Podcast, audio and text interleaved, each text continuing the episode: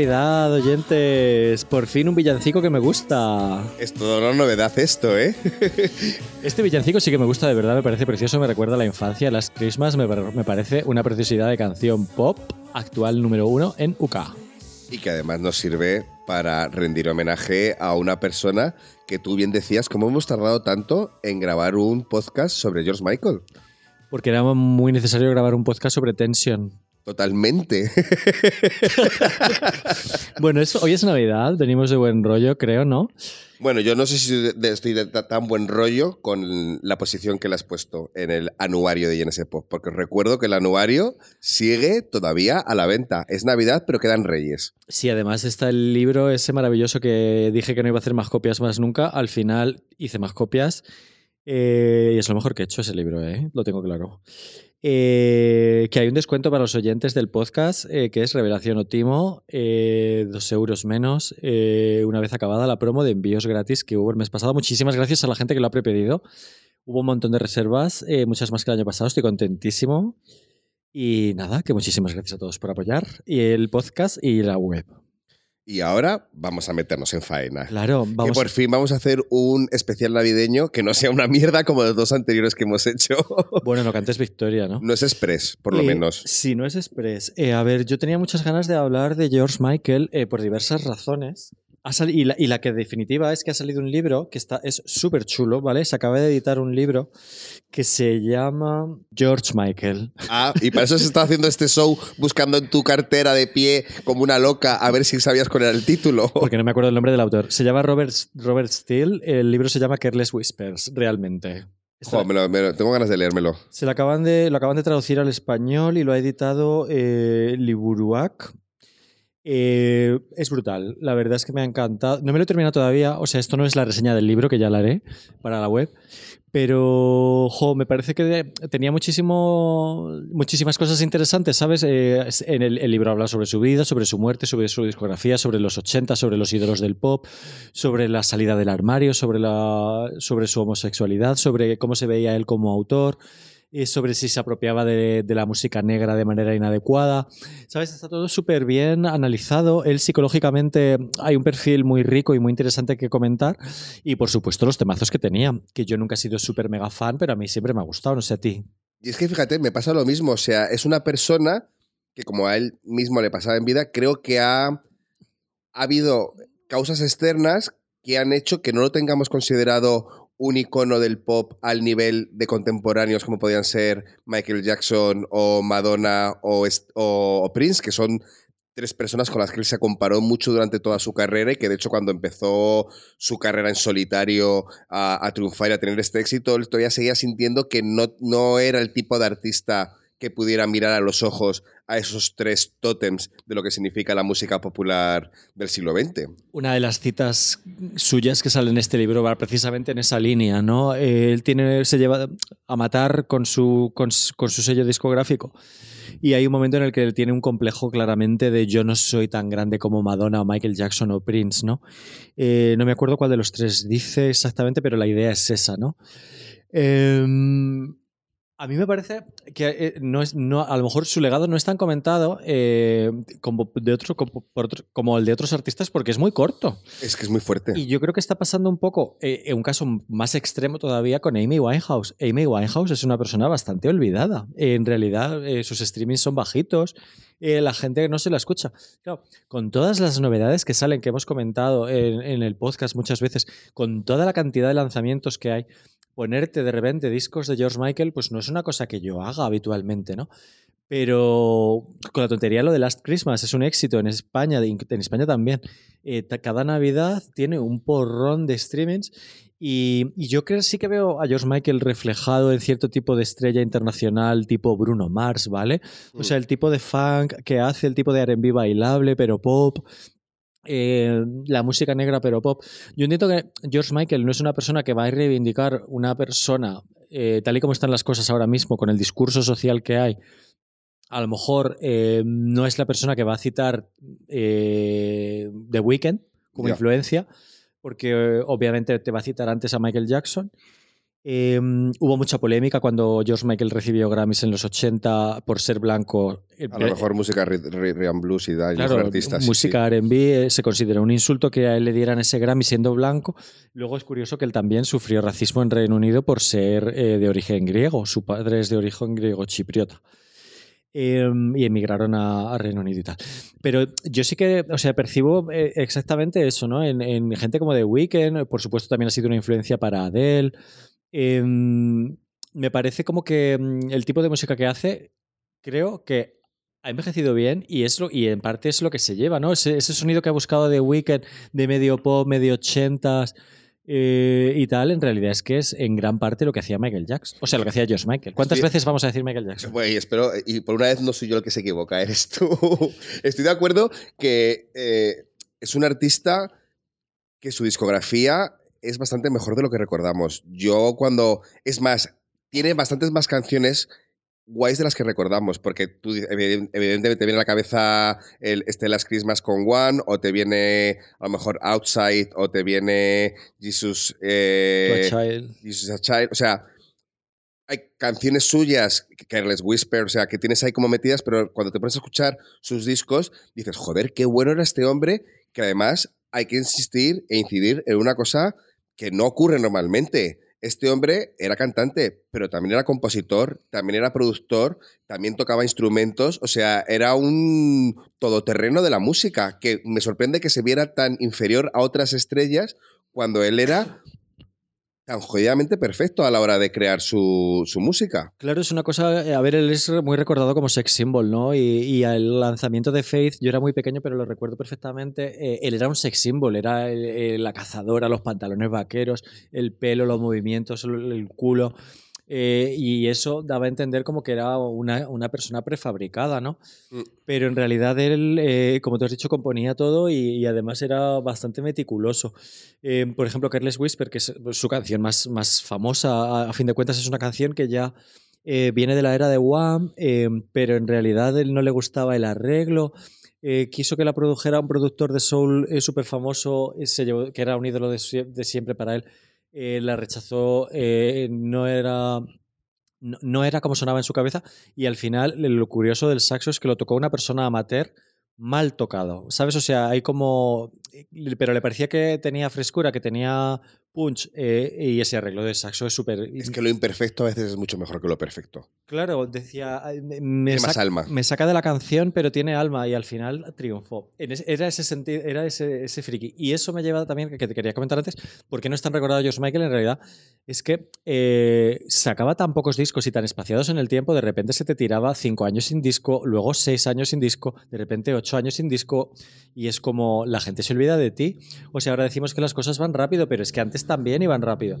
Y, estar, y sacar un disco por década, que es eh, su media desde los 90, pues hombre, eh, la, gente se, la gente se olvida de ti y él, yo creo que le faltó volver con un disco de comeback que hubiera conquistado a una nueva generación. ¿Sabes? Un poco como sacar un disco en los 2000 que hubiera sido un comeback o en los 2010 eh, que murió en 2016, eh, y que le hubiera reconciliado con, la gente más joven. Y eso no pasó. ¿Sabes? Por eso tenemos un poco de sensación eh, de, que su música es de hace mucho tiempo. Porque realmente en los 2000 fue muy poco productivo.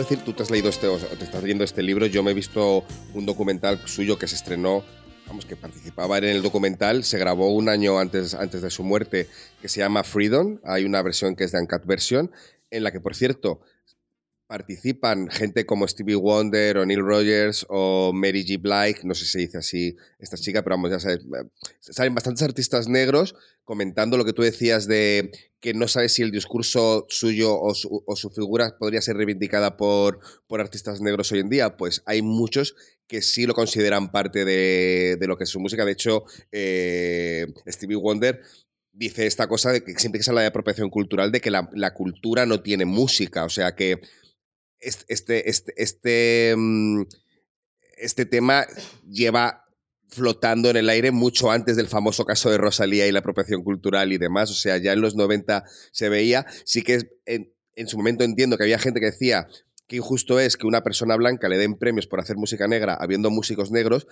pero no ven que su, su música negra fuera robada, sino que lo consideraban parte de alguien que realmente admiraba ese tipo de, ese tipo de música y ese tipo de artistas y que se rodeaba de ellos. A ver, efectivamente, eh, ese debate siempre ha estado ahí. En los años 80, Paul Simon y eh, Peter Gabriel tuvieron que hablar de si se habían apropiado o no de, de la música africana, ¿no? Y, y, esto es un poco lo mismo. El, el, pues los teóricos te explican pues que, bueno, un poco es el, el debate que ha habido sí, con sí. Rosalía pues hay gente en contra, gente a favor, gente diciendo que, bueno, pues por lo menos eh, han contado con músicos de, esos países y demás. Bueno, el caso eh, que, que, me parece súper llamativo, eh, que los artistas que menciones, Mary J. Blige o Stevie Wonder, son americanos. Y para, ya sabemos que para un artista británico como es él, su caso, es muy difícil llegar a conquistar el público estadounidense. Y George Michael lo consiguió. Y lo consiguió lo grande, sobre todo con el primer disco. Luego se le empezaron a atragantar las cosas por cosas que luego comentaremos después. Pero fue muy, muy grande, ¿no? Eh, entendemos que en Reino Unido es una institución. George Michael es como sí. Oasis, o sea, como una cosa sí, sí, como los Beatles, o no sé si como los Beatles, pero es una persona muy querida. A su muerte, por ejemplo, eh, Adele hizo un homenaje en los Grammy que les equivocó y volvió a empezar en plan esto, esto es una falta de respeto para George Michael, la voy a empezar otra vez, no puede ser. Y Sam Smith también estaba muy, muy emocionada con, con, con, la muerte de, de, George Michael y, le versionó, ¿no? Versionó Father Figure, que me parece un temazo. Y, yo qué sé, que... Pero en Estados Unidos como que me choca, ¿sabes? O sea, yo escucho a Stevie Wonder hablar de George Michael y es como, madre mía, tenía que realmente tenía que ver algo en él, ¿no? Y yo creo que George Michael es ese tipo de estrellas de los años 80 que todavía tenían ese algo sí. que, que es como, es muy evidente que, que tiene ese halo de estrella, a veces para mal, ¿no? Porque cuando se le iba, se le iba, pero bien. Pero casi siempre para bien, carisma. Bueno, sí, claro. A ver, es otro tema que también eh, me imagino que en el libro, pero el documental sobrevuela mucho cómo era su relación con la fama, cómo era la salud mental. Era una persona con tendencia a la depresión, era una persona muy insegura. Repite mucho lo de yo quería ser famoso para sentirme querido, que es algo que dicen muchos artistas eh, conocidos, pero en este caso además es que era, era real. Eh, pero realmente sí que creo que es uno de esos artistas que ocurren muy poca vez en la, en la vida, con sus errores y con sus aciertos. Eh, venía con un hándicap, además, hay que decir, que es que él se hizo famoso en Estados Unidos como cantante de música RB después de haber triunfado en una boy band como, como Wham, que durante mucho tiempo ha sido vista como una broma. Ahora se está reivindicando gracias al documental que hizo Netflix. Se editó hace nada un recopilatorio de sus singles bastante, bastante chulo. Te metes en su historia y descubres que no eran para nada prefabricados, que puede que fueran ñoños o fueran... Bueno, él mismo llega a decir que no entendía cómo el mundo se pudo enamorar de dos idiotas haciendo idioteces como hacían ellos, pero es que para nada eran idioteces. O sea, eran bastante más, más serios y que esta persona que creció en los 18, a los 18 años ya era famoso en una boy band y que de repente decide dejar su carrera con ello, con, con, su compañero, para tomar una en solitario y triunfar como triunfó en solitario con el tipo de música que hizo, arropado. Joder, es que una de sus primeras canciones es con Aretha Franklin. O sea, es que es muy fuerte. Sí, la verdad es que sí. Él viene. Eh, les costó darse a conocer, ¿eh? No fue tan. No fue una cosa tan rápida, ni un fenómeno así de que con su primer single ya fue número uno y ya está. O sea, a Wham les costó dar el salto a la fama, pero hay que decir que. que ciertamente no son. que, que no son boy band realmente. Eran un grupo de dos amigos, Andrew y él, y Andrew era el que empujaba todo el rato a George Michael para que eh, se atreviera a dar el salto de, de, como líder, como cantante en el escenario. Eh, y él tenía un, una, una, profunda desconfianza en sí mismo, ¿sabes? O sea, él tenía muchos problemas de seguridad. Y, y bueno, eh, no se notaba nada, la verdad. No. A la hora de, de, comunicar o de subirse a un escenario o lo que sea. Pero él, arras, él va a lamentar eh, hacer esa, ese grupo. En el futuro, yo, él tiene un problema de credibilidad y un complejo con la crítica totalmente monumental eh, para ser tomado en serio, ¿sabes? O sea, no quiere ser visto como eh, un chico guapo en ningún momento, ¿no? Y, y, y, hace, y hace, muchas declaraciones en, en ese sentido. Y le va a costar un montón eh, quitarse ese San Benito de encima y muchas de las cosas que va a hacer en su carrera en solitario solamente es para que la gente se le, le tome en serio como compositor y como productor.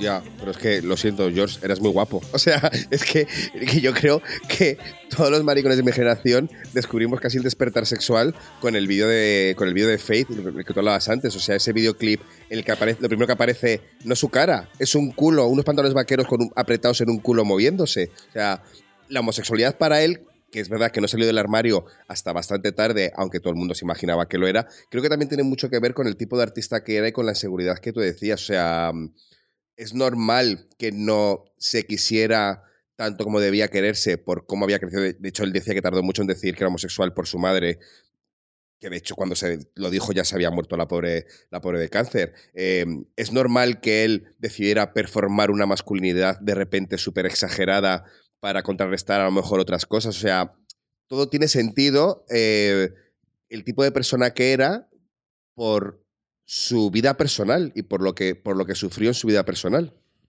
A ver, hay que situar también a la gente en los años 80. Los años 80 no es como, no es como ahora. Eh, casi todas las estrellas que conocemos y que identificamos ahora como LGTB de aquella época, tipo Pet Shop Boys, Fangoria, eh, salieron del armario mayormente en los 90. Claro. No cuando eran famosos, hay que entender un poco las circunstancias. Él empieza diciendo que no se quiere etiquetar, lo responde mucho en las entrevistas que no se quiere etiquetar, sale con algunas chicas, se enrolla con chicas, eh, está la parte bisexual, eh, la parte de su vida en la que dice que es bisexual.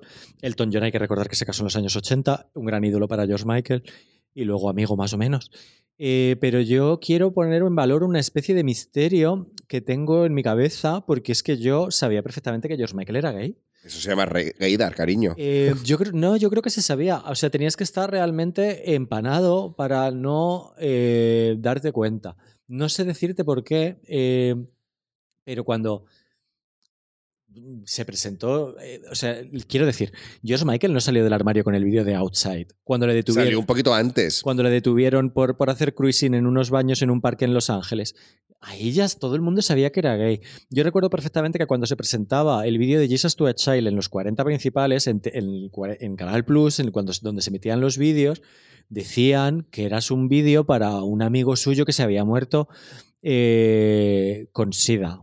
Sí, pero se, pero se decía amigo, no se decía. Es decir, Es que no recuerdo si se decía amigo, pero yo sabía que era su pareja. Ya, bueno, pero no se decía. Es que esto me viene muy bien para hablar del otro día. Se hizo muy viral un tuit de una persona de esta boxiana, no sé qué, que de repente ponía una foto de Freddie Mercury, de Boy George y no sé de quién otro más, en plan de, esta gente era homosexual en los 80 y no nos importaba, nos importaba su música porque ellos no, no, no reclamaban que, que ser homosexual o que tuvieran determinada identidad de género fuera importante para su música. Éramos igual de libres. Es como, no, o sea, entiendo lo que quieres decir, que tú a lo mejor lo sabías, pero yo sí que veo un cambio en George Michael. Cuando le descubren que, cuando le pillan eh, haciendo cruising en unos baños públicos, la manera en que gestiona eso con orgullo y además lo lleva, a partir de ahí lo lleva con todo orgullo, o sea, sin complejos, con humor y con demás, veo que es una persona liberada. Es una persona que por mucho que tú supieras o intuyeras o la sociedad intuyera que es homosexual, no es lo mismo dejarlo caer que reconocerlo y decirlo de manera abierta. A ver, yo me entiendo su posición, de verdad que no. Claro. Es que son otros tiempos. Eh, es verdad que yo, Boy George se reía mucho de él por no salir del armario. Eh, y se metía mucho con él porque George Michael coincidían en muchas fiestas y George Michael le se besaba con hombres en esas fiestas y la gente lo sabía, ¿sabes? O sea, es como. Era un secreto a voces realmente. Claro. Y hay gente que dice que mm, la prensa británica le hizo mucho daño y tal, pero en realidad le protegieron bastante porque nunca publicaron especialmente nada de eso. Eh, bo- es muy hay que decir que Boy George es muy divertido metiéndose con George Michael. Dice que no tenía, en vez de decir, para, para querer decir que no tenía sentido del humor, hay un momento en el que dice que no tenía sentido del humus.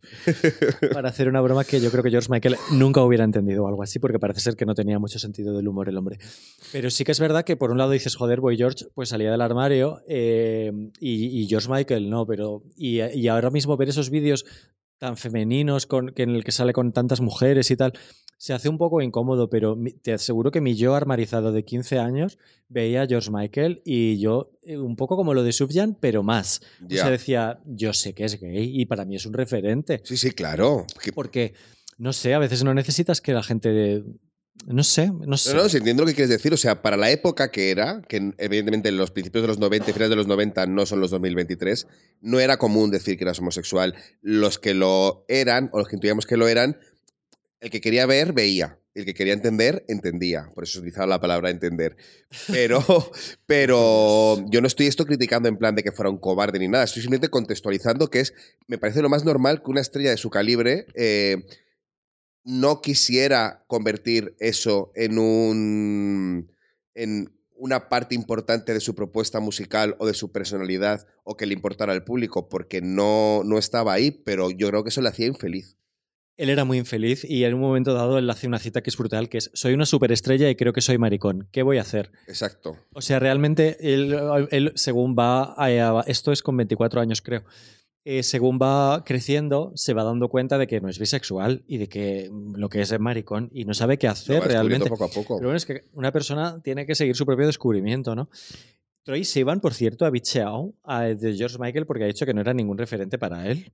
Pues muy bien, Troy, pero vamos, cariño, historia. Que ya se metió también con Cher diciendo que no había visto ninguna película de Cher y yo recomiendo todo. Que hubo mucha coña en los foros o en los Con comentarios los dic- Twinkies. diciendo que nadie ha visto una película de Cher. Aprovecho para recomendar Hechizo de Luna, que es un peliculón. y sirenas. Es un peliculón. Hechizo de Luna tiene un pedazo de guion brutal, es divertidísima y la recomiendo. Una película además que se puede ver en Navidad, genial. Y volviendo a George Michael, pues bueno, pues no es un referente a lo mejor para mucha gente, no ha sido esa persona valiente que era que salía del armario eh, con mm, 13 años, pero sí que fue un referente de alguna manera, ¿eh? Sí, sí que lo fue totalmente, estoy de acuerdo. Pero bueno, vamos a hablar un poco de su, de sus mu- de su música. eh, brevemente de Wham. A ver, a mí me, pare- me parece un grupo de singles sueltos. Sacaron eh, dos discos y medio. Eh, lo gracioso de Wham es como de qué manera tan espontánea surgieron, qué manera los convirtieron en estrellas globales de manera muy divertida, intentando que fueran el primer grupo que tocaba en China de Occidente. El manager lo consiguió, estuvo emperrado con esa tontería y claro, dedicaron, o sea, perdieron un mogollón de dinero en ese viaje, pero con la tontería de que era el primer grupo que había tocado en China, empezaron a llenar estadios en Estados Unidos, que es súper difícil. Y, y bueno, ese primer disco tiene eh, el, di- el disco de Fantastic, eh, trae ya una fantasía de canción que se llama One Rap, que madre mía no me Madre mía. no me acordaba, pero bueno, el single aquí es Club Tropicana, que es como una canción muy desenfadada, piscinera, playera, y que inventó la, la chill wave, yo creo.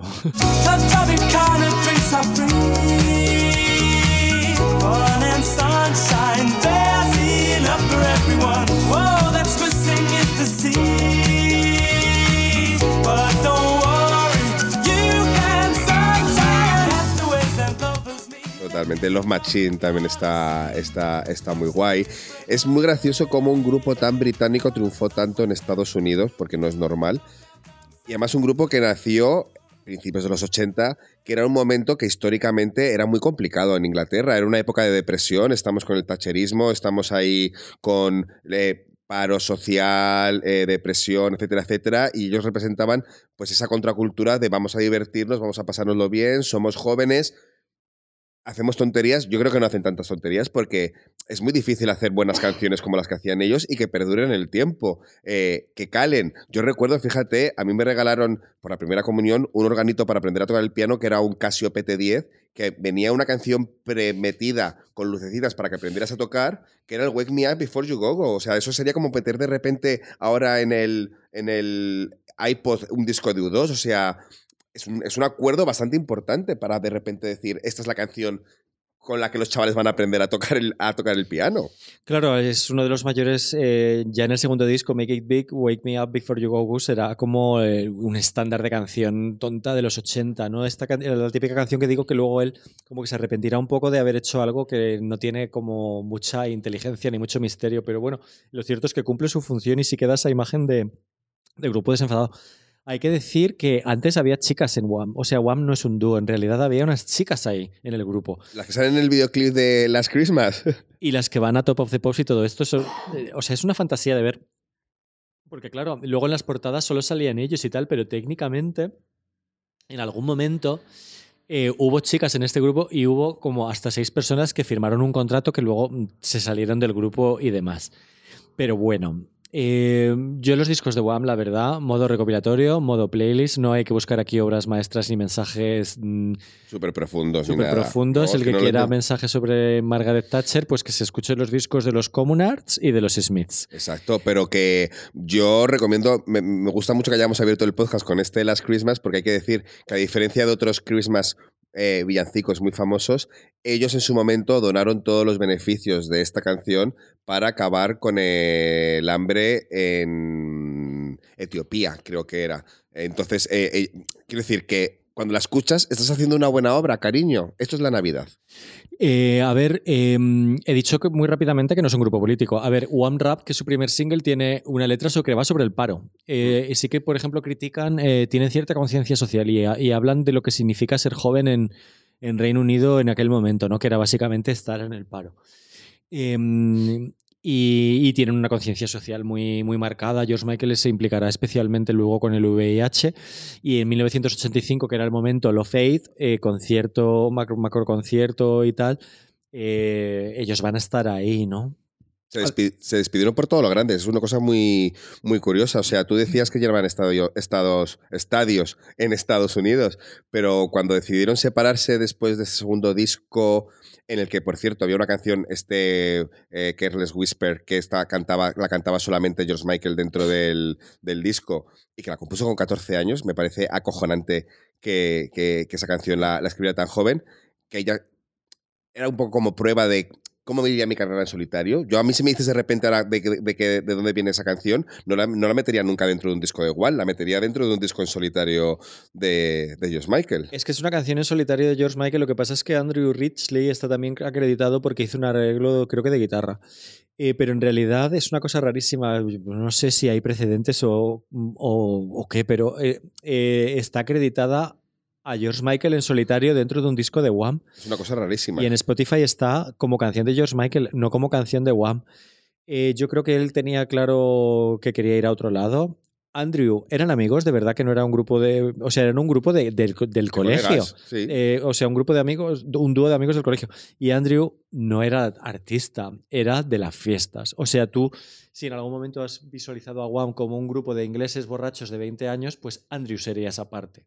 Eh, entre, tú y, entre tú y yo, ¿quién sería Andrew? ¿Y quién sería George Michael? Como universitarios borrachos que se hacen amigos y luego hacen algo. Yo el que más bebe, sin duda alguna, y no tiene talento. O sea, yo sería Andrew. Eh, sí, y, y eso, que... Se despidieron por la puerta grande en Claro, un concierto que duró y- casi ocho horas. Y hubo mucha... ¿De verdad? Sí, sí, lo, lo- lo he leído. En el Wembley Stadium, o sea... A ver, yo he visto que había, que había o sea, llenar, eso fue un acontecimiento, ¿sabes? O sea, Wham se, separaron en la cumbre de su carrera. El tercer disco, o sea, en, en el segundo disco está Careless Whisper, que es, es, es el paso a la vida adulta de George Michael, un temazo. Y el, luego el, el que he dicho que es un disco y medio es el Music from the Edge of Heaven, es el tercer disco. Eh, ahí viene Last Christmas, eh, Pudding Mix. Y viene, eh, viene I'm Your Man, ¿sabes? O sea, realmente vienen algunos de, de los que van a ser los mejores, de sus canciones más famosas, ¿sabes? O sea, I'm Your Man es una canción completamente emblemática de Wham. Baby,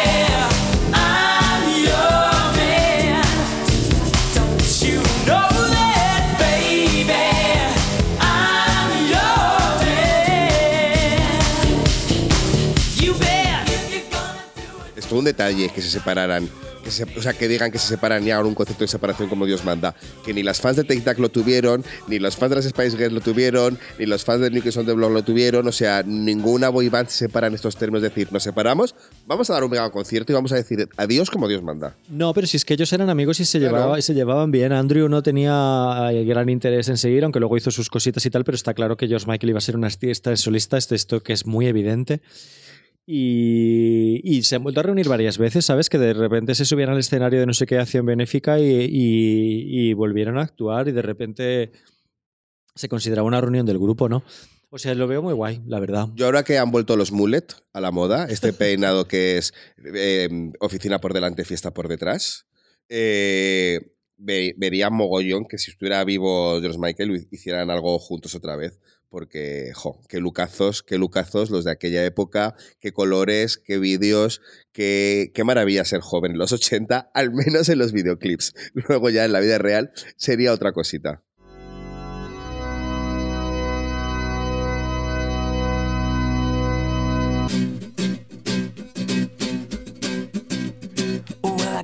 Nice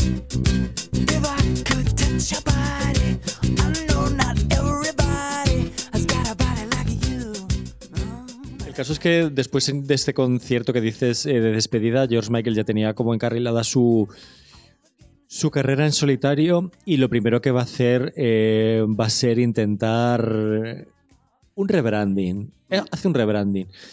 Em, ahora mismo Faith, el primer disco de George Michael, se considera un poco polémico en, el- en varios sentidos, ¿no?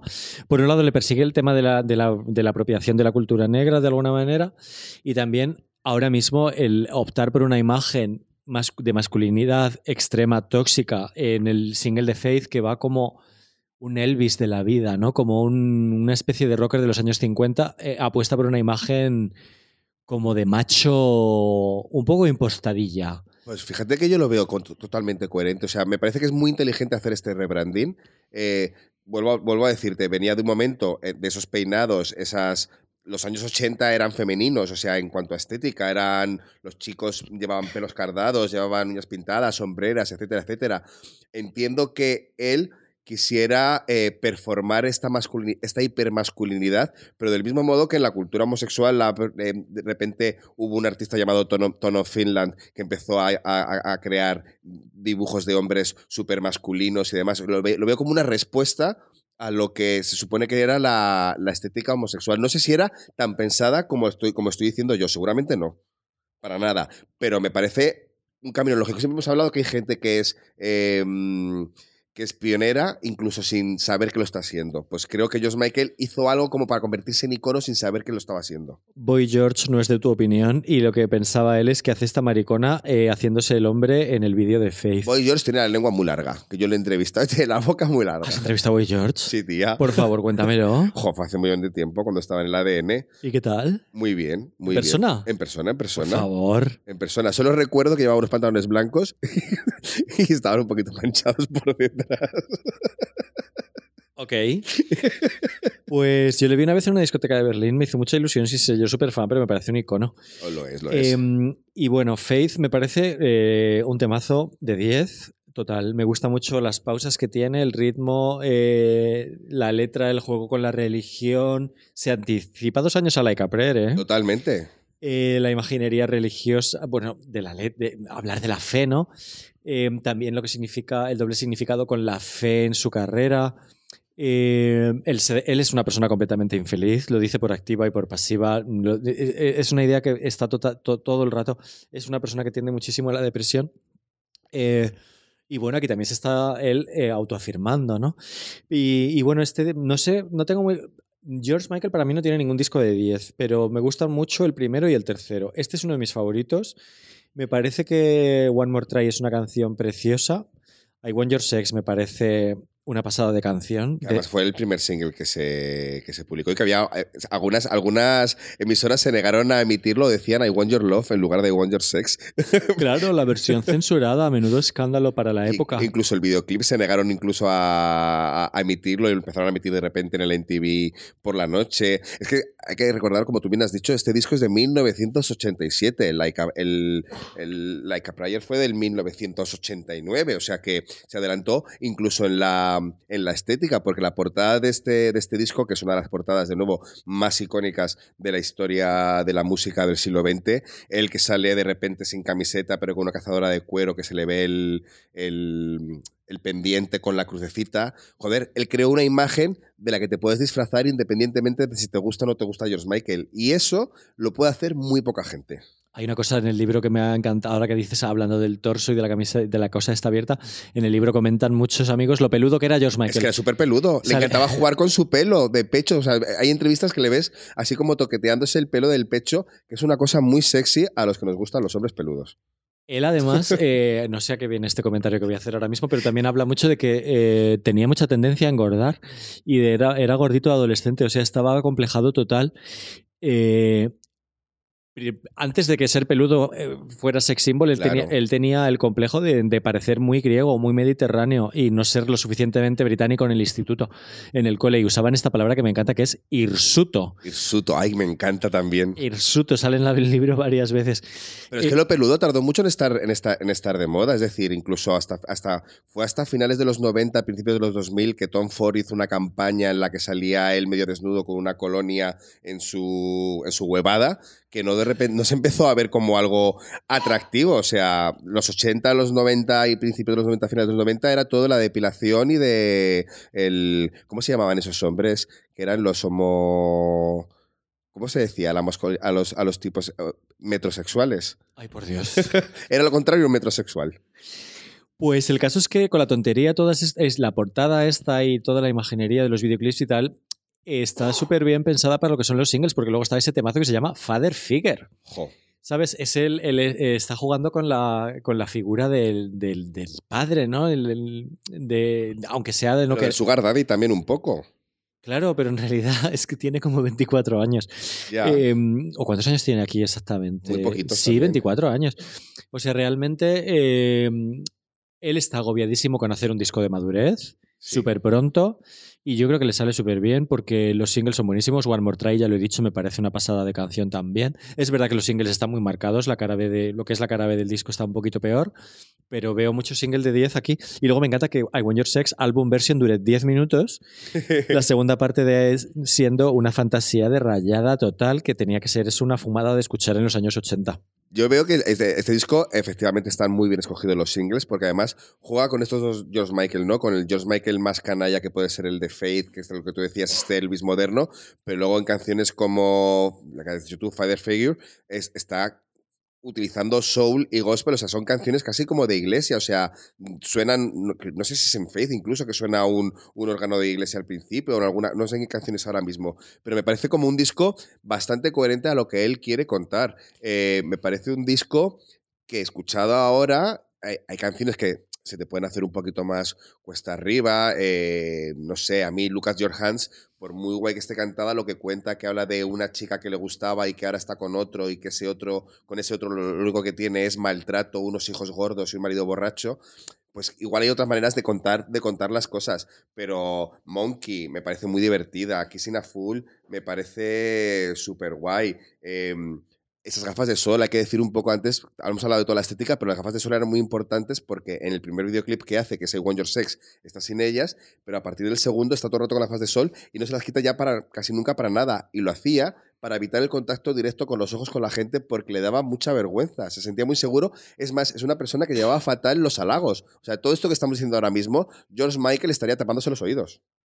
Estuvo muy alabado. El caso es que estuvo, antes de que ganara tantos premios, estuvo muy alabado por músicos negros de, de la época, mogollón. Sí, eso te iba a decir. Eh, él, para él el, el soul es lo más importante. Le gusta muchísimo el R&B, es la música que él mama y es claramente lo que, lo que quiere imitar, por supuesto. Te suena gospel, ¿sabes? Claro. Para él, de hecho, para él, ya te digo, fue un logro porque Aretha Franklin era una de sus artistas favoritas desde pequeño y que ella accedía de repente a cantar con este británico de 24 años que venía de una boy band un temazo como I Knew You Waiting for Me. Eh, jo, eh, es que tuvo que ser grandísimo para él, pero entiendo que dijera, Dios mío, ¿y ahora qué hago con mi carrera después de este arranque? Porque es que vendió todo lo vendible y más. Es que no hemos contado que a Wham los timaron sobremanera con un contrato ah, completa- Super leonino, sí. con un contrato absurdo de, de no sé si eran 11 discos, o sea, una verdad, imagínate 11 discos de Wham, o sea, una- no quiero vivir en ese mundo. o sea, madre mía. Eh, y luego tú volvió a salirle mal. Eh, no, no eh, estuvo más tiempo pre- preocupado por pleitos que con la libertad de crear o de, o de hacer canciones. Y yo creo que eso se nota en que el segundo disco es rarísimo.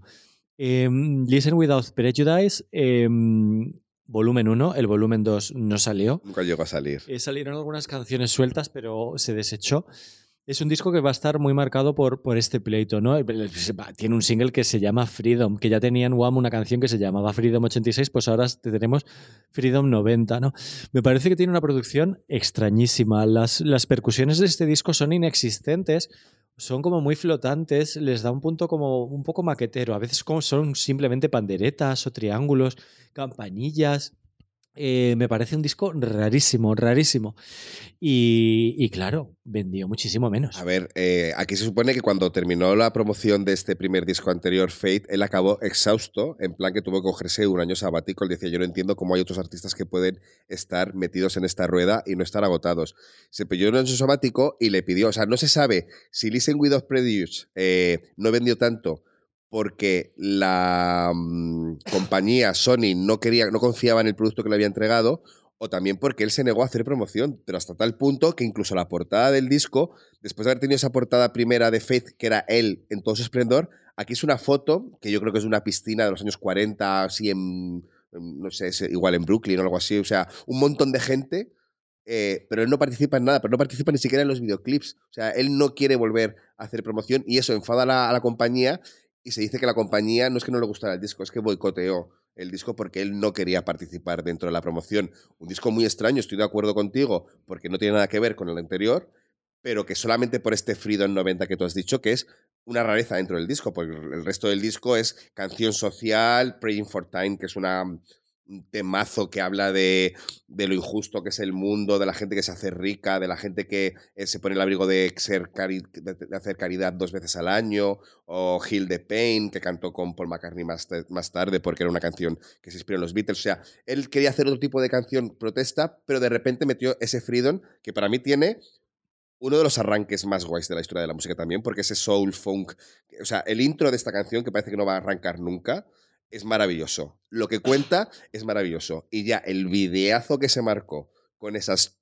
cinco top models, las más importantes de la época, que eran Linda Evangelista, Claudia Schiffer, Naomi Campbell, eh, Cindy Crawford, eh, dirigido por, eh, lo diré ahora, David Fincher. por David Fincher, que él no saliera. Tú que era, que era raro como verle rodeado de mujeres en sus videoclips, pero es que creo que si lo ves de otra manera, que es como que no salga él y que las mujeres no sean objetos sexuales, sino que ellas sean las propias protagonistas de la canción, cantando este Freedom, que dura 8 minutos, 10 minutos de sensualidad, me parece un paso también acojonante.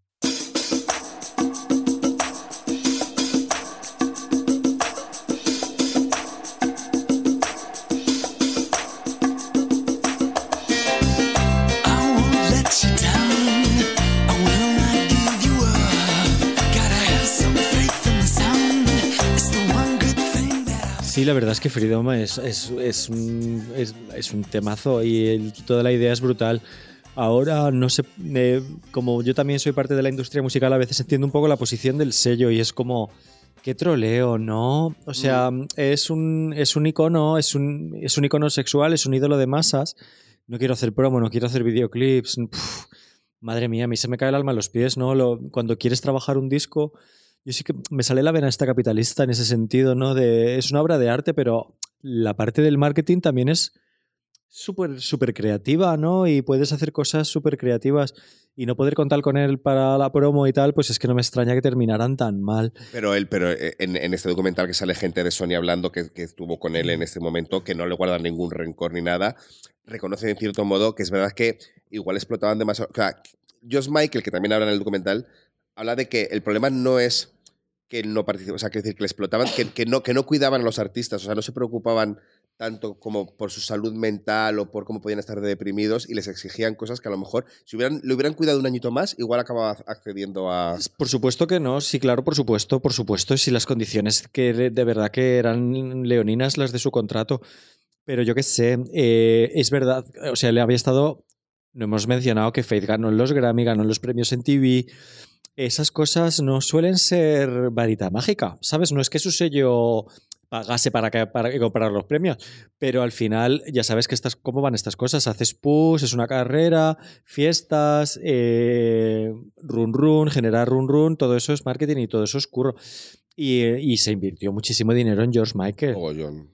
Eh, yo qué sé, yo escucho el disco, me pongo en el lugar de un fan incluso y es como, Es bastante marciano, ¿eh? Sí, sí, sí. Pero le podría haber dado la vuelta, ya te digo. En el vídeo de Freedom sale quemando la cazadora que sacaba en, en Faith, sale quemando la guitarra, sale explotando el jukebox que sale también en el vídeo. O sea que podrían haber buscado otra manera de promocionarlo que fuera beneficiosa tanto para el artista como para la discográfica. Que yo entiendo que sin discográficas es imposible llegar al éxito al que llegó, al que llegó este hombre. Es muy difícil. Me parece que él en muchos sentidos era un poco troll. Eh, ahora no me apetece. Pero bueno, eh, aquí está Praying for Time, que también está guay. En realidad es un disco que vende mucho menos que el anterior, por razones evidentes. Le va a llevar al desastre ya con, con, sus, con Sony definitivamente. Pero es un disco que, que, tiene, que tiene bastantes hits, ¿no? Bueno, tiene una, una, una versión de Stevie Wonder, si no me equivoco, el Day One, Day One Go When I Go, que a mí me flipa. Está Mother's Pride, que es una canción que habla de soldados, que utilizó mucho. ¿Del amor? Eh, Un beso, Juan Sanguino. Es que es de ese año. claro, no tiene nada que ver con Soldados del Amor. Está, o sea, nada, nada, nada que ver. Es que has, men- has mencionado a Nile Rodgers. Ya, eh, bueno, claro, es que todo está conectado. No, pero que yo sí que, yo sí que veo que en su momento pueda- pudiera ser visto como un disco menor, pero que a mí ahora mismo lo escucho.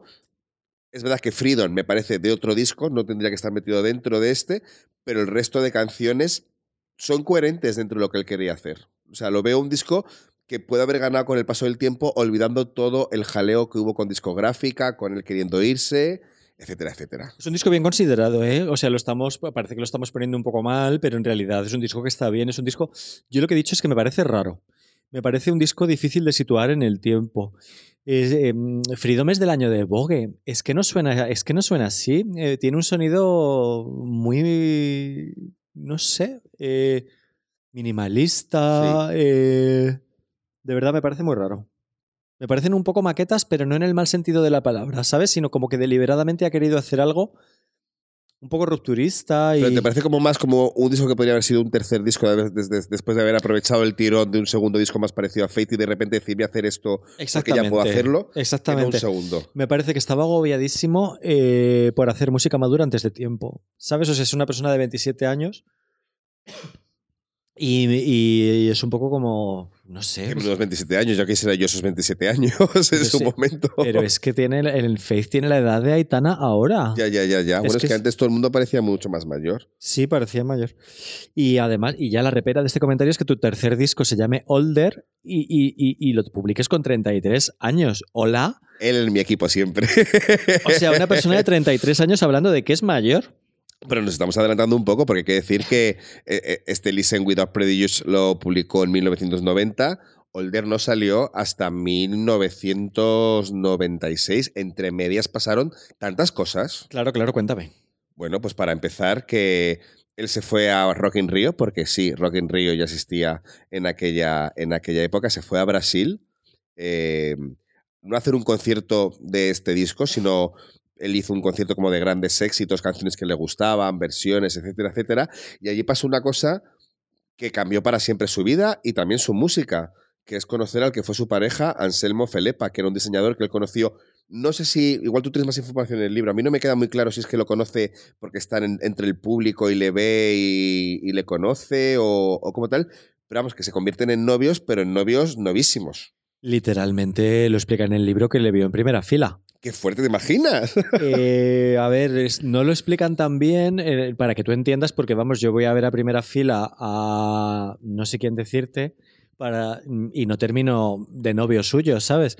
Eh, yo creo que sería una primera fila VIP o algo así. claro. ¿Sabes? O sea, se estaría en la típica, los típicos, los típicos invitados VIP o lo que sea, y se conocieron y se enamoraron.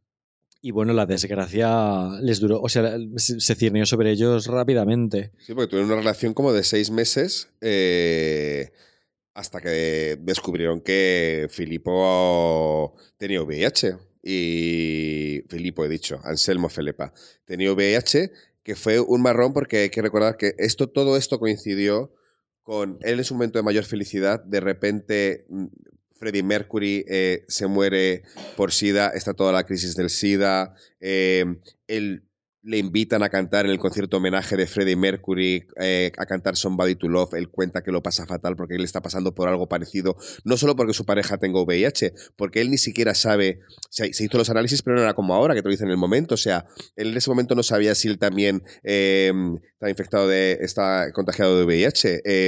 Lo pasó, lo pasó verdaderamente mal porque además uno vivía en Brasil, él pasaba las navidades en Inglaterra con su familia que no sabía nada de que era homosexual. eh, hasta que de repente un día le llaman y le dicen que se ha muerto. O sea, fue realmente una cosa que le dejó completamente traumatizado. Un amor que, como te decíamos, era seis meses. O sea, pero fue tan intenso para él porque él decía que nunca había.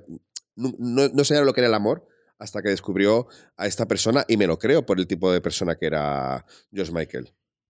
Pues habrá quien pueda decir que tampoco fue su pareja durante mucho tiempo y tal, pero yo creo que, sola- creo que Jesus to a Child habla por sí sola. Es una canción completamente demoledora, preciosa. Yo, recuerdo llorar muchísimo de adolescente escuchando esa canción, me parece muy, muy bonita, expresando la muerte de su pareja, ¿no?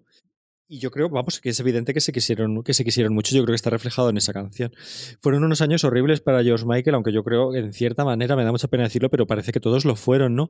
La, madre la muerte de su madre sucedió muy poco después de cáncer.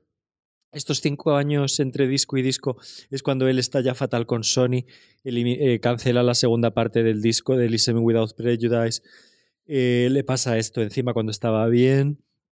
Y, y bueno, yo creo que de- sí que da lugar a, a un disco de madurez. No sé si querías hablar más de... de- Sí, no, no, no, que estoy de acuerdo contigo que fueron cinco años en los que no solamente pasó esto de su pareja, como tú decías, se metió en un juicio muy bestia con Sony para reclamar que pudieran los artistas romper su contrato, porque él decía, tú imagínate que firmas un contrato y que no puedes irte nunca, o sea, que tú estás trabajando de camarero y que dices, me quiero ir y no puedes, pues esa era la situación en la que él estaba y que además se sintió muy solo porque aunque muchos artistas por debajo le apoyaban, ninguno quería significarse tanto como se significó él. Fue un caso súper mediático, de juicio, eh, que perdió, por cierto, acabó perdiendo, fue un palazo para él, y que luego consiguió, pues más o menos que acordar con Virgin, gracias a Michael Jeffen, eh, meterse ahí entre medias, cambiar de discográfica o que le dejaran grabar con otros. Pero sí, fueron cinco años que evidentemente... Tú dices que tenía 33 años cuando publicó en 1996 Solder, pero es que en esos cinco años había madurado todo lo que no había podido madurar antes por todo lo que pasó. Entonces, evidentemente, este disco, que no sé si se, estoy de acuerdo contigo que no es un disco de 10, pero que si conoces toda la intrahistoria que hay detrás y todo lo que habla, es claramente un disco que habla sobre la pena, sobre el dolor, sobre el duelo, sobre todo. Eh, es un disco, joder, eh, quizás el que mejor tematizado está en cu- cuanto a conceptos. Es un disco conceptual el que más de todos los que tiene.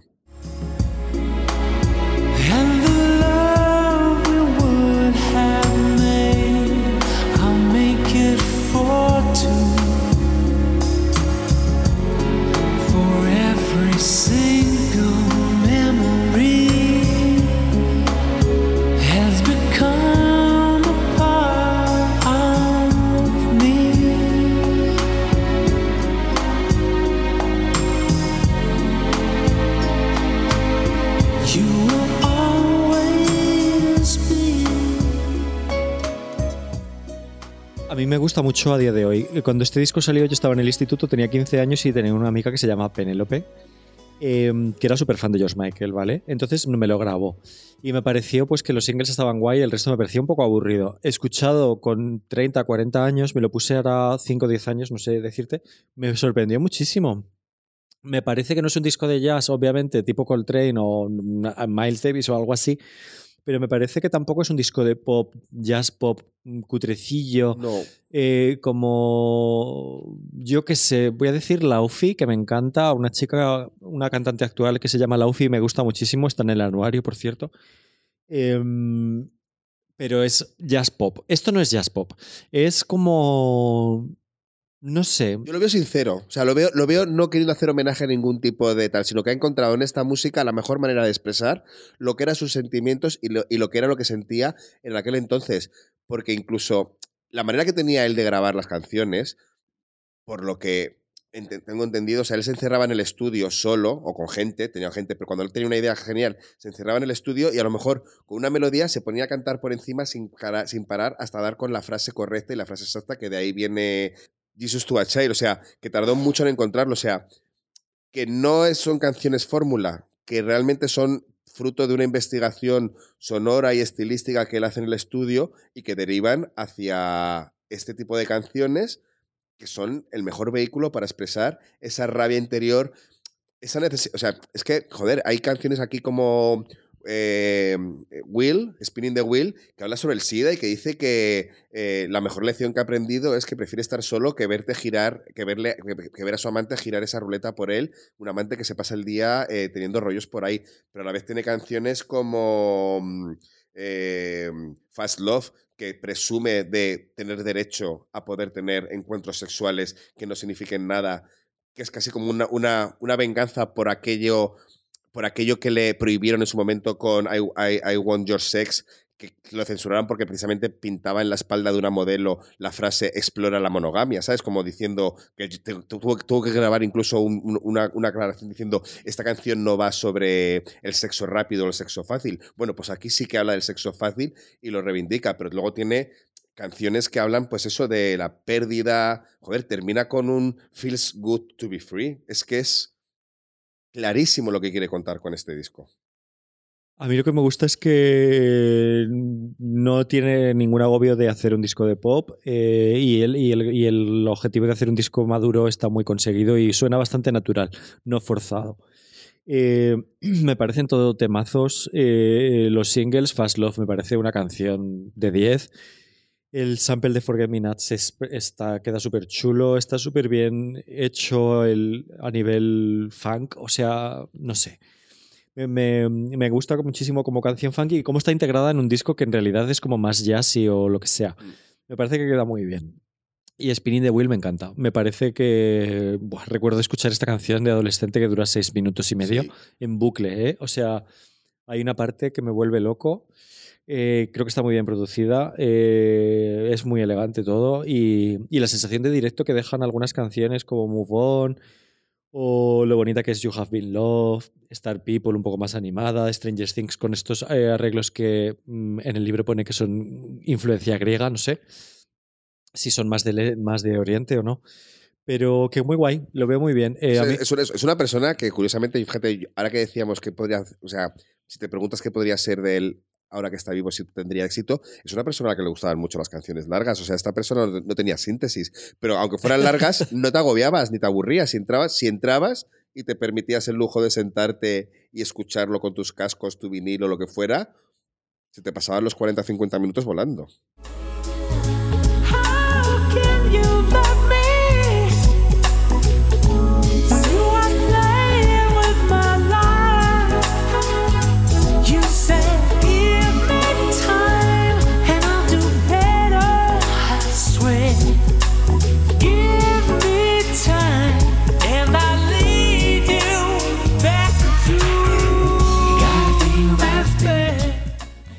Está muy guay. Eh, puede que sea mi disco favorito, realmente es de los suyos. Y claro, de nuevo, no te vuelve a hacer las cifras de Faith. Él fue perdiendo el público, sobre todo en Estados Unidos. En España tuvo mucho éxito Older, pero en Estados Unidos ya no. Eh, le lleva un sello diferente aquí que allí o algo así, como pudo ser el caso de Adele en un momento, y en su caso no sale muy bien. Eh, empieza a perder público en Estados Unidos. Yo no sé si tiene algo que ver con sus inminentes escándalos homosexuales o simplemente con que no puede sacar disco cada cinco años y pretender ser una estrella. No, no funciona así. No hay prácticamente casos, no hay precedentes. Eh, una persona que quiere ser el número uno tiene que estar al pie del cañón todo el rato. Le hace The Weeknd, le hace... ¿Cuántos singles sacaron Madonna y Michael Jackson entre 1984 y 1985? Uno cada... 30, 20. Eh, George Michael es que eh, lo pasaba tan mal y, era tan suyo, pues que no tenía esa urgencia o no era ese churrero tipo Rihanna. Pero a mí me da un poco de pena, la verdad. Pero sí, eh, en este momento en Estados Unidos ya hay un bajón para él de popularidad. Un bajón que curiosamente no llegó a, a materializarse hasta el punto que mucha gente esperaba cuando tuvo este escándalo del año 1998, porque luego volvió a tardar mucho sacar un disco, pero entre medias sacó un recopilatorio que incluyó dos singles y uno de ellos fue este Outside, que a mí me parece que podría haber sido el origen de un disco muy interesante suyo hablando con orgullo de su sexualidad. Porque en el 98 se publicó que le habían pillado en unos baños eh, haciendo cruising. Bueno, más bien que un policía le sedujo, que, que estaba de. Era un policía secreto. eh, hizo esta cosa de ir a pillarle. La prensa sensacionalista aprovechó aquello para intentar hundirle, porque claro, en el 98 que te pillara en unos baños públicos no era como ahora. Y, y él, en lugar de acobardarse... No sé qué has querido decir, o sea, no me quiero ni pensar. Es que esto ahora no saldría. Claro, pues a eso voy, que es que ahora, o sea, quiero decir, el, el- el concepto de ser... Empujado fuera del armario de mala manera por un policía que se ha hecho pasar por secreto. Pues imagínate, o sea, tú imagínate todo lo que está mal en eso. Bueno, O sea, es- él dijo, me han, me han- me han tendido una encerrona. Sí, no, y él dijo, hemos jugado un juego, él me dijo, te enseñó, te enseñó mi cosita, yo te enseñó la mía, y me detuvo. Y hay que decir que era un policía muy guapo, o sea, él dio la vuelta a la tortilla, se sintió orgulloso de su promiscuidad, se sintió orgulloso de ser homosexual, se sintió orgulloso, fuera obligado o no fuera obligado, lo hizo muy bien, además lo hizo de una manera artística impoluta, porque es que este vídeo es el perfecto ejemplo de relaciones públicas de cómo darle la vuelta a la tortilla a una crisis de imagen y a una crisis de artística. Y coño, es que convertir esa anécdota en un videoclip en el que unos baños se transforman en una discoteca, en el que salen policías morreándose, en el que sale gente haciendo sexo en las, en las, en las parte de atrás de una furgoneta mientras los graban desde arriba con un avión. O sea, me parece súper listo cómo lo llevó. Entonces, este George Michael divertido, juguetón, lo echo de menos que, o sea, me da pena que no fuera a más. No sé si fue porque la discográfica no podía hacerlo con ellos o porque esto estaba pensado solamente para ser un single de su recopilatorio. No sé por qué era, pero creo que ahí había el germen de un disco que hubiera sido muy grande por parte de George Michael. Sí, la verdad es que sí. Eh, a ver, no es mi canción favorita de él. eh, es como tan en la cara que es divertida, pero no me parece lo más sofisticado que tiene. Sí que es verdad que molaría que hubiera habido un disco de estudio en esa línea, lógicamente, pero ya sabes que él era de mano lenta. Muy- y muy lenta. Entiendo que no te gustará por ser demasiado evidente, pero es que contextualizada fue un bofetón a la Sí, opinión sí. pública. Sí, sí, sí, sí, pero es que viene de hacer eh, una cosa muy, muy sofisticada realmente, Older. Y, y claro, esta es más bien... Bueno, no, no sé. Es que esto es divertirse, tío. Es que es divertirse. Sí, sí, sí, sí. A ver que eh, todo el mundo tiene derecho al hedonismo y, por, y, más que, y, y más que nadie él en ese momento. Vestido ¿no? de policía. Es que, joder, es que lo es todo. Recomiendo a quien no haya visto ese vídeo, que dudo mucho que no lo haya visto nadie, eh, se lo ponga. Te aseguro que mucha gente no lo ha visto, Claudio. Jo, pues qué mundo, qué gente más triste. El caso es que el tema no entra en listas americanas. Es lo que te digo de que él ya eh, pierde aquí un... Yo no sé si Estados Unidos estaba preparado para ver esto, eh, o era homofobia pura, o, o qué, pero vamos, que me parece todo muy fuerte, porque el policía se sacó la polla. Sí, sí, sí. o sea, se la sacó el policía, ¿no, George Primero, Michael? Claro, esto es, como, esto, es como, esto es como decirte te doy droga, eh, la coges y dices te detengo por haber cogido droga. Es Es, muy que no puedes incitar al delito, la policía no puede incitar al delito. El policía que tal le denunció unos años después por daños de imagen, ¿Qué valor? plan, reclamando 10 millones de dólares por haberse reído de él en el videoclip. No ganó tampoco. o sea, Perdió, perdió. Sí, eso te iba a decir. Pues por suerte perdió, porque vaya, vaya tela. Pero bueno. Y poco más eh, queda realmente, ¿no? Ya es una pena que se acabara todo ahí, porque luego sacó un par de singles también para su siguiente disco. No sé si fue para su siguiente disco, pero este single de Freak y el de Shoot the Dog, que no, no ubico muy bien yo en qué momento fueron. A ver, en vez de sacar el disco que tú querías, eh, sacó el disco de versiones de songs eh, From the Last Century en el 99. A mí nunca me ha gustado. No soy muy partidario de los discos de versiones. La verdad es que a mí no me gustó mucho. Y sí que tiene un disco después que fue Patience, en el que estos singles se fueron saliendo a trompicones e incluso Sí. dos años antes. Eh, me gusta muchísimo Amazing. El single, o sea, en 2002 sacó Freak y Shoot the Dog, Sí. que mm, una de ellas tenía este vídeo metiéndose con Tony Blair. Era Tony Blair siendo como una marioneta de George Bush. No sale, no sale Aznar, jodete Aznar. Quería decir jodete Aznar, bien claro, eh, porque no pintabas nada en la política internacional, aunque tú te lo creas. Eh, sí, eh, aquí un poco otra vez el George Michael siendo político, o sea que nunca dejó de ser político y de que él, él llevaba el lacito rojo de la lucha contra el SIDA, pero es que iba a machete contra Margaret Thatcher, iba a machete contra todas las Sí. ideas neoliberales, o sea... Claro, él cogió, cogió un poco de gana la- la- con ganas la llegada de los laboristas en los 90, pero no muchas. ¿Sabes? Como que creo que le invitaron a una fiesta, pero no fue o algo así. Y aquí ya directamente eh, va a saco. Eh, pero lo que más me gusta de esta era es Amazing. O sea, el single que sale cuando va a salir el disco en marzo de 2004, dos años después de los anteriores. Esta canción me parece que tiene un tarareo muy chulo. Ta, para, ba, para, ba, darararara. Y me parece que es una tontería, pero me parece eh, que queda muy guay. Luego, el resto del disco, pues es un poco cuadrete, la verdad. Es, A mí hay una canción que me gusta, no sé si es de este disco, pero es Flawless, la de Flawless Go to the City. Sí. Sigue sonando bastante, ¿eh? Sí, hay una canción, sí, esa está bien. Y hay otra canción que no sé, no me acuerdo de cuál es. No sé si es Precious Box. Hay una canción que me gusta, ¿sabes? Que es más bailable y tal, pero en realidad, en, en general, el disco se caracteriza por ser un poco muerma- amuermado. Puede ser, ¿no? Pero que yo escuchando de repente, eh, estaba escuchándolo ayer antes de ayer y de repente me saltó Flawless Go to the City y es una canción que sigo escuchando todavía hoy en algunas discotecas, o sea que Qué guay. es, es- es- tiene cierta relevancia y es la última canción que me... No, no- no- recordaba yo que esta fuera una canción de, de Michael, pero es verdad que su última época, bien porque él quiso, bien porque él decidió que amenazó mucho tiempo con retirarse, aunque luego hizo alguna gira, joder, su primera gira, tardó 15 años en hacer una gira hasta que vino en 2006 a, a Europa, de repente a España, recuerdo que fue en Barcelona y en Madrid. Yo no fui porque tenía entradas, me regalaron entradas y se las di a nuestro amigo Álvaro Cuesta, porque sé que a él le gustaba más, me arrepiento un poco. Claro. Lógicamente, Álvaro, nuestro amigo Álvaro, que es el que vino a hablar de Michael Jackson, eh, es súper fan de la música. Súper. Fan de la música negra y el funk le encanta, y entonces, eh, lógico. Pero eh, fue un rollo, Claudio. Era el momento en el que él estaba con lo de la orquesta sinfónica, las versiones sinfónica, y me da mucha pena decirlo, pero creo que me quedé dormido. Vaya. Sin Uno saber tú que nunca más, más ibas a volver a verle. Unos segundos, o sea, me di un cabezazo, ¿sabes? Tampoco me quedé dormido dos horas, pero que di un cabezazo porque fui solo, eso era súper amuermante y no me parecía que las canciones estuvieran embellecidas, que es lo que se busca con Es que un... fíjate que ahora tengo dudas si era, el- si era- o sea, sé que el del no, 2006 fue el concierto, el tour de 25, 25 años o algo así, y luego hizo más adelante en 2010, 2011 el de la Sinfónica. Yo fui al de Sinfónica. Vale, pues yo creo que Álvaro fue al, al del 2006 porque me lo regalaron en el periódico y tú irías, y creo que ese fue bastante...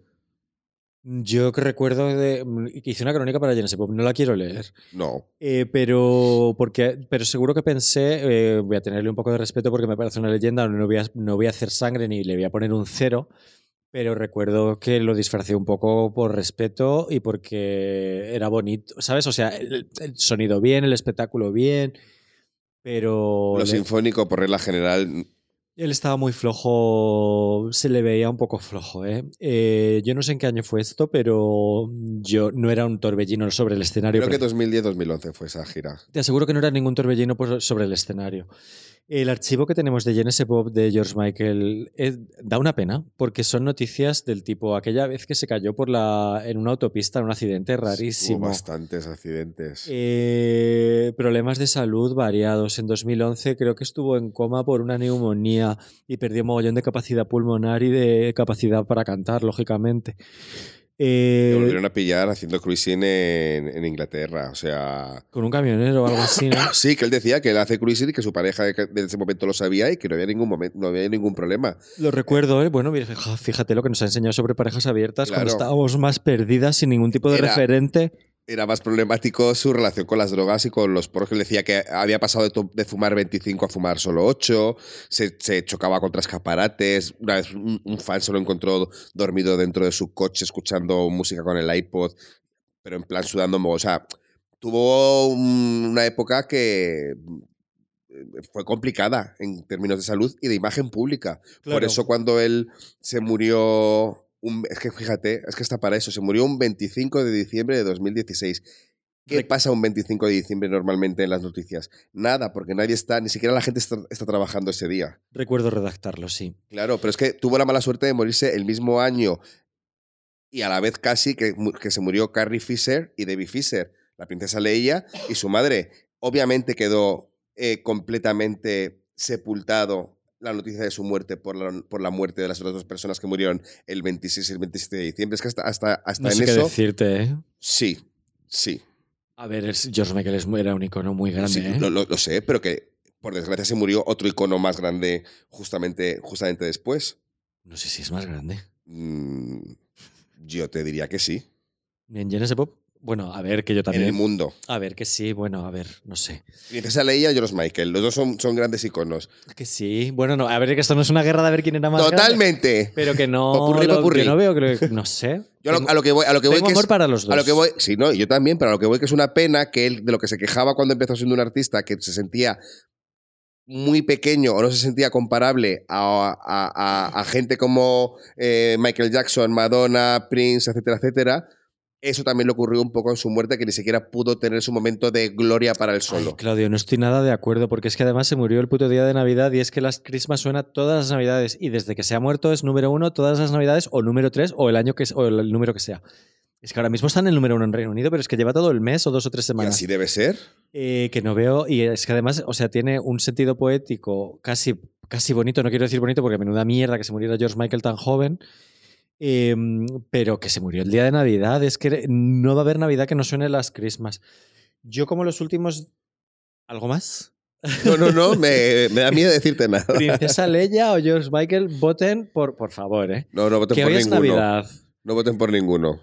Eh, yo quería, me he documentado eh, sobre la causa de la muerte exacta porque sus últimos años son erráticos. Qué pena que no hubo un disco de comeback. Que tenía, George Michael necesitaba un disco de, de- de- de ahora. ¿Qué hago con 40 años? ¿Qué hago con 50 años? Los cantautores, los músicos, los compositores normalmente empiezan a escribir mucho sobre sí mismos, sobre su manera de ver la vida. eh, cuando son mayores y eso ha dejado discos muy ricos de, de David Bowie, ¿no? Y no me refiero solamente a Blackstar, sino al anterior. Y, y me hubiera apetecido mogollón ver cómo vivía el, el, yo qué sé, la década de los 2010, los 2020. Eh, no quiero pensar que con menos discos de versiones y más creación propia, ¿no? Pero bueno, he buscado la causa de la muerte porque sus últimos años fueron un poco como sí, como sa. Y bueno, en el libro pone que fue una mi- miocardiopatía dilatada con miocarditis e hígado graso. Y en, en el libro, pues el autor Robert Steele explica, habla con varios médicos que explican que mm, muere de una enfermedad que puede ser eh, de disposición genética o que se agrava con el consumo de cocaína u otro tipo de drogas hasta el punto de ser muy, Mortal, dañi- claro. muy dañinas. Entonces no se sabe, ¿sabes? O sea, que la gente no asuma, eh, porque había mucho, mucho revuelo en torno a su autopsia por si había muerto de sobredosis. Pero eso lo- siempre pasa cuando se muere un famoso así. Siempre está todo el mundo como, ¿cuál es la causa de la muerte? Que entiendo el interés que Claro. pueda haber, pero no sé hasta qué punto es interés o hasta qué punto es morbo. Totalmente. A ver, ¿de qué te aporta? O sea, la familia de Dolores O'Rior- O'Riordan estaban. eh, era muy importante para ellos comunicar que no era suicidio. Pues ok, no sé, que la familia que haga lo que quiera, por supuesto. Eh, lo que sí que quiero de- decir es que no murió de sobredosis, que la causa de la muerte fue, fue otra y que, y que no se sabe muy bien eh, a qué se produjo. Pero hay médicos que salen en el libro diciendo que se podía haber salvado de esa enfermedad eh, si se hubiera pre- previsto o prevenido o lo que sea. Entonces, pues nada más pena todavía. Y, y eso, que a mí me dio mucha pena. eh, la verdad, me, ya que el año que murió Leonard Cohen, el año que murió David Bowie, el año que murió Sí. Prince, esto fue como el recopetín ya. Y, y- y a mí me dio muchísima pena, la Fue un verdad. año jodido. A mí también me tocó escribirlo porque yo estaba de guardias yo solo para toda la web de Vanity Fair y me tocó cubrir todas las muertes seguidas esa Navidad. Recuerdo en Salamanca en plan de, hostia, me tengo que poner a escribir otra vez. Ostras, me tengo que poner a escribir otra vez. Fue duro. Fue duro y pues, y pues tengo que tomar la sensación esa porque como pasaron tantas muertes seguidas, creo que ninguno tuvo el- su momento de lucidez y de spot. Pero no lo, digo, no, decía porque fueran más o menos queridos, sino porque simplemente la cosa esta mediática te lleva. Estoy muy pesada, es que es Navidad, no he bebido ponche todavía, no he hecho nada, estoy acatarrado, Sebas. ¿Qué momento? Pues sí, eh, nada, que, con mucha pena, de, vamos, que un poco tristes, ¿no? Para ser Navidad, pero bueno. Bueno, pero nos queda todo su legado, tenemos este libro maravilloso por si alguien se lo quiere leer estos días, que esté con la familia y no le apetezca estar con la familia o con los amigos o lo que sea, nos queda todos sus discos por redescubrir a quien no lo haya hecho, sus videoclips que son maravillosos. Joder, es que ha dejado un buen legado. Él decía que él quería, cuando se muriera, le preguntaron una entrevista cuando, cuando se muriera cómo quería ser recordado y él sobre todo quería ser recordado como un compositor, como un buen compositor. Pues creo que lo ha logrado. Me dio mucha pena su muerte porque yo creo que se nos ha ido, se nos iba una parte de la infancia aquí, ¿no? Y este libro me parece un regalazo porque en muchísimos sentidos es un, es un viaje en el tiempo a, pues cuando MTV, a cuando MTV importaba, eh, para comprender lo difícil que fue salir del armario para algunas personas en, en otros tiempos, ¿no? Y, y no sé, me parece, me parece un regalazo, la verdad. Pues regálamelo cuando te lo termines. Pues me voy a mudar pronto, así que no descarto. Y mm, total cenamos en Nochevieja juntos, seguramente, pues me lo traes. Tienes tiempo, tienes tiempo de sobra. Que además vamos a estar en Nochevieja, vamos a beber mucho, vamos a divertirnos mucho. ¿Y eso qué implica? Pues cariños, que este es nuestro último podcast del año. Volveremos en enero. No queremos poner fecha porque, ¿para qué? Si luego vamos a mentir. Yo necesito descansar un poco, el anuario me absorbe durante dos meses y ahora estamos haciendo una cantidad de envíos récord entre varias personas y, y yo no me puedo plantear que vaya, a ver, vamos a volver, que el 9, el 16, Bueno, una- un, un día por ahí, un día por que- ahí. pero que no vamos a volver inmediata, inmediata, inmediatamente el martes que viene porque no podemos más. Mi gato, que está con esta cara que tiene el pobre, nuestro técnico, tampoco puede más. Eh, aprovecho para dar gracias a Gato y a Cariñito Films por este año, un año más, en el que nos han. Un año más, la versión de Chanel, en el que nos han acogido eh, aquí para grabar este podcast. Y amigas, que nos vemos en 2024. Feliz año a todas y feliz Navidad. ¿Y algo más, Sebas? Que compren el anuario. Chao. Por favor.